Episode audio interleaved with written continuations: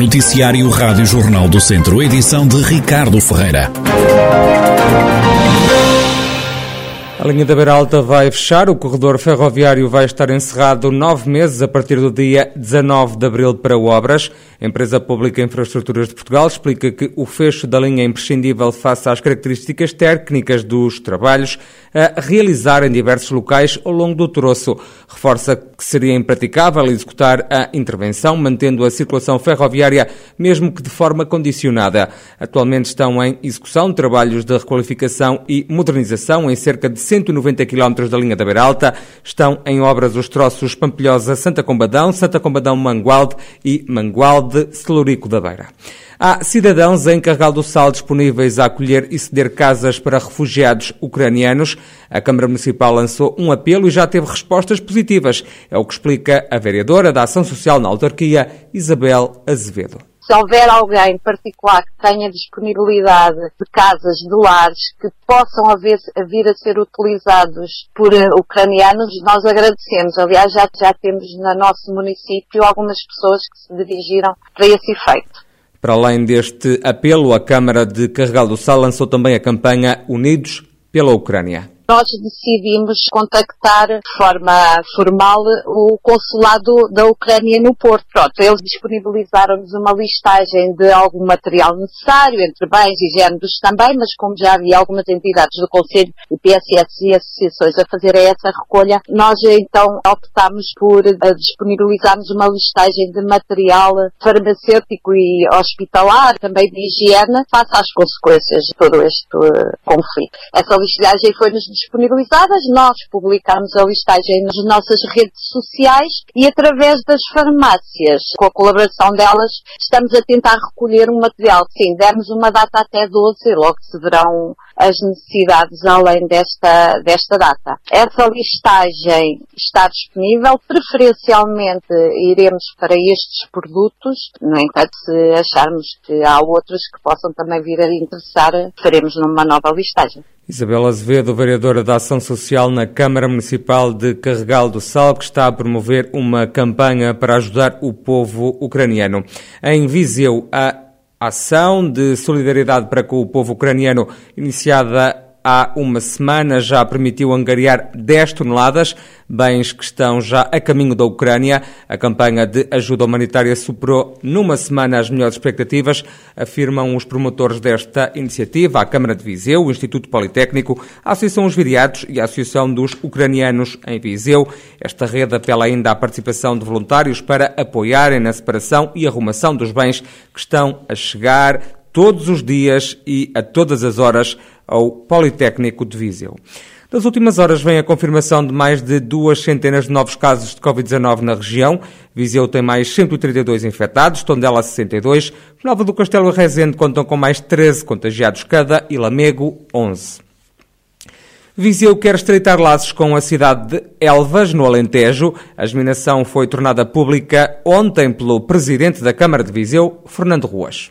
Uma novidade que vos posso dar, é pequena novidade, mas eh, eh, nós vamos fazer uma, uma, uma, uma geminação interna, digamos, com uma cidade portuguesa, Elvas, eh, e que tem a ver exatamente com três uh, curiosidades uh, fundamentais. Uma foi porque Elvas acabou de dar o nome de uma rua, Cidade de Viseu, muito por impulso de uma engenheira que, de Viseu que vive em Elvas, mas até isto nos agrada, como é que um viziense que está fora, a primeira preocupação que tem foi que quisesse que o nome da rua tivesse o nome da sua cidade e conseguiu.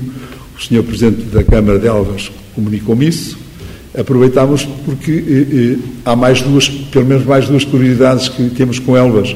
É, são cidades com uma história eh, longa, mas é, são as únicas duas cidades que têm Feira de São Mateus. Fernando Ruas, presidente da Câmara de Viseu. Está de volta e ao formato tradicional a festa do pastor e do queijo de Aguiar da Beira. A oitava edição do certame vai decorrer já este domingo em Mosteiro, Pena Verde. O evento vai contar com a presença de meia centena de expositores. A feira vai servir para homenagear a resiliência dos produtores de queijo. É o que diz o presidente da Câmara de Aguiar da Beira, Virgílio Cunha.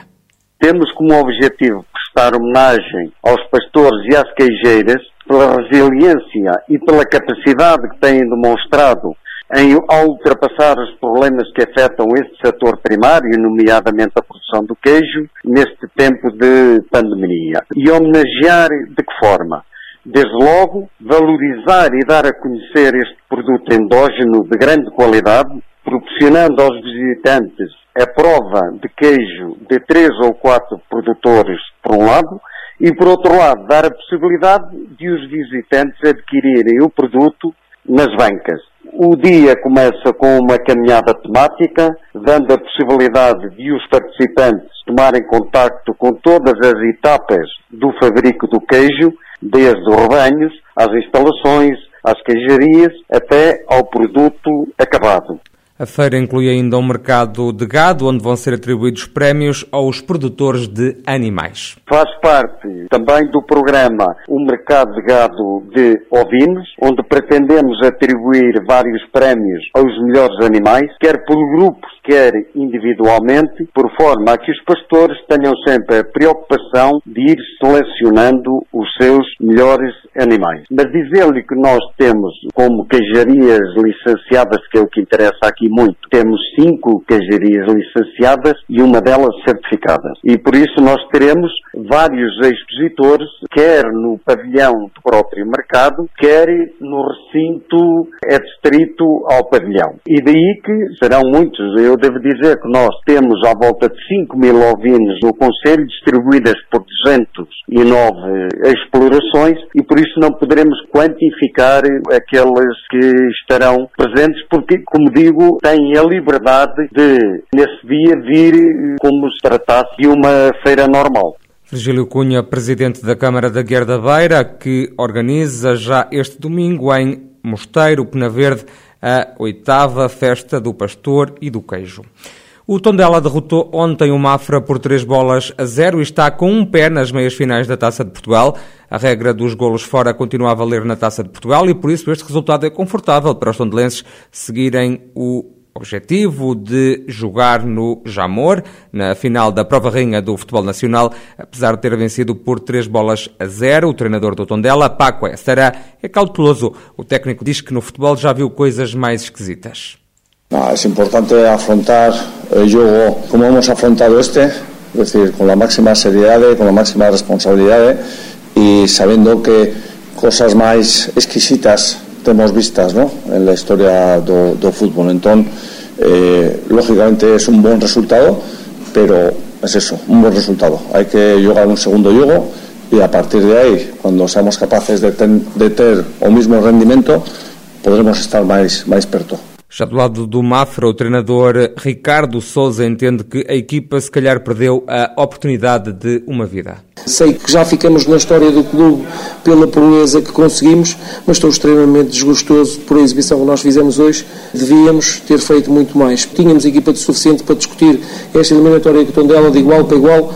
Eh, não conseguimos por erros próprios, não conseguimos porque falhamos no pormenor e se calhar perdemos a oportunidade de uma vida. O segundo jogo vai ser importante e nós jamais iremos tirar a toalha ao chão. Basicamente o Tondela tem 99% eliminatório no bolso. Vamos tentar ganhar e vamos jogar para a frente e vamos tentar fazer um gol cedo para fazer o Tondela tremer, mas também não posso ser, ser, ser parvo em dizer que que, que, irá ser fácil, porque não vai, não vai. 99% da eliminatória está, está resolvida. A segunda mão das meias finais da Taça de Portugal vai jogar-se a 20 de abril em Mafra. Ganhar ao Estrela da Amadora era um passo importante rumo a um campeonato tranquilo para o académico. É o que defende Carlos Agostinho, o comentador da Rádio Jornal do Centro. Lembra que os vizienses vão jogar outra vez fora de casa. Apesar de todas as dificuldades, seria extremamente importante e eu penso que seria um passo muito importante para um campeonato tranquilo, ganhando ao Estrela da Amadora. Sabemos que, que há dificuldade, o académico também tem tido algumas dificuldades nas últimas jornadas, a verdade que sim, por vários motivos, como têm tido outros clubes. Nós, nós olhamos muito para aquilo que é nosso, para o nosso, mas também temos que ver que muitas equipas deste campeonato têm sentido algumas dificuldades. O Académico não é diferente, mas o Académico, e volto a referir, é uma equipa que faz um campeonato sempre fora. Uh, temos que, que, que também compreender isso, que não é fácil treinar em Viseu, jogar em Aveiro, Carlos Agostinho, comentador da Rádio Jornal do Centro, a fazer a antevisão do jogo entre o Académico de Viseu e o Estrela de Amadora, já amanhã às 11 da manhã no Municipal de Aveiro. No futsal, o ABC de Nelas tem dois jogos em três dias na luta pela subida de divisão. As contas não estão fáceis para os nelenses, sobretudo porque nesta fase a equipa está a fazer vários jogos fora de casa. Este sábado o Nelas defronta também fora o AMS AC. Nas contas do campeonato, o ABC soma seis pontos em seis jogos. O clube de Nelas conquistou uma vitória, três empates e consentiu duas derrotas. Os nelenses estão nesta fase a 13 pontos dos lugares que dão lugar à subida de divisão. Na terceira divisão nacional, o São Martinho de Mouros tem este fim de semana a oportunidade de se aproximar do líder. A passagem da sétima jornada, o Nogueiró Ternões tem 13 pontos, enquanto que o São Martinho de Mouros tem 9. A equipa do Conselho de Rezende está assim em condições de lutar pela subida de divisão. Estamos a três jogos da final da fase de subida de divisão. Na jornada deste fim de semana da fase de campeão da Divisão de Honra, o Nelas vai jogar em casa contra o Sátão. Os nelenses chegam a este jogo depois de derrotarem o Sinfãs. Paulo Listra, treinador do Nelas, diz que o fator casa pode ser essencial para a partida de domingo. Isto era já o que estávamos todos à espera, né? Oito equipas que são todas muito fortes, todas muito iguais. Cada jogo vai ser disputado como uma final também está visto nesta fase que o fator casa tem sido muito importante, nós também vamos tentar aproveitar isso já com o Sátão. Se conseguirmos, uh, a nossa luta continua a ser o, o jogo a jogo, e cada jogo lutamos pelos três pontos. As contas vão se fazer no fim.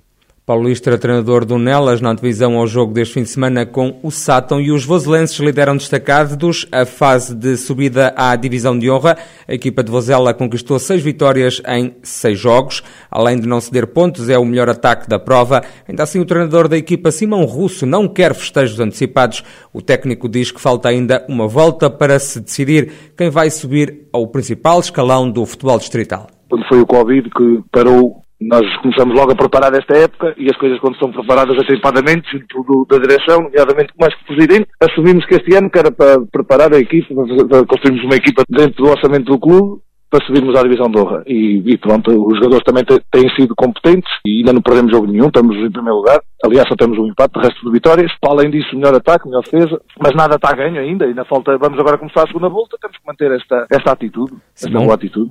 Simão Russo, treinador dos Voselenses, clube que lidera destacado a fase de subida à divisão de honra, vai agora começar a segunda volta do campeonato.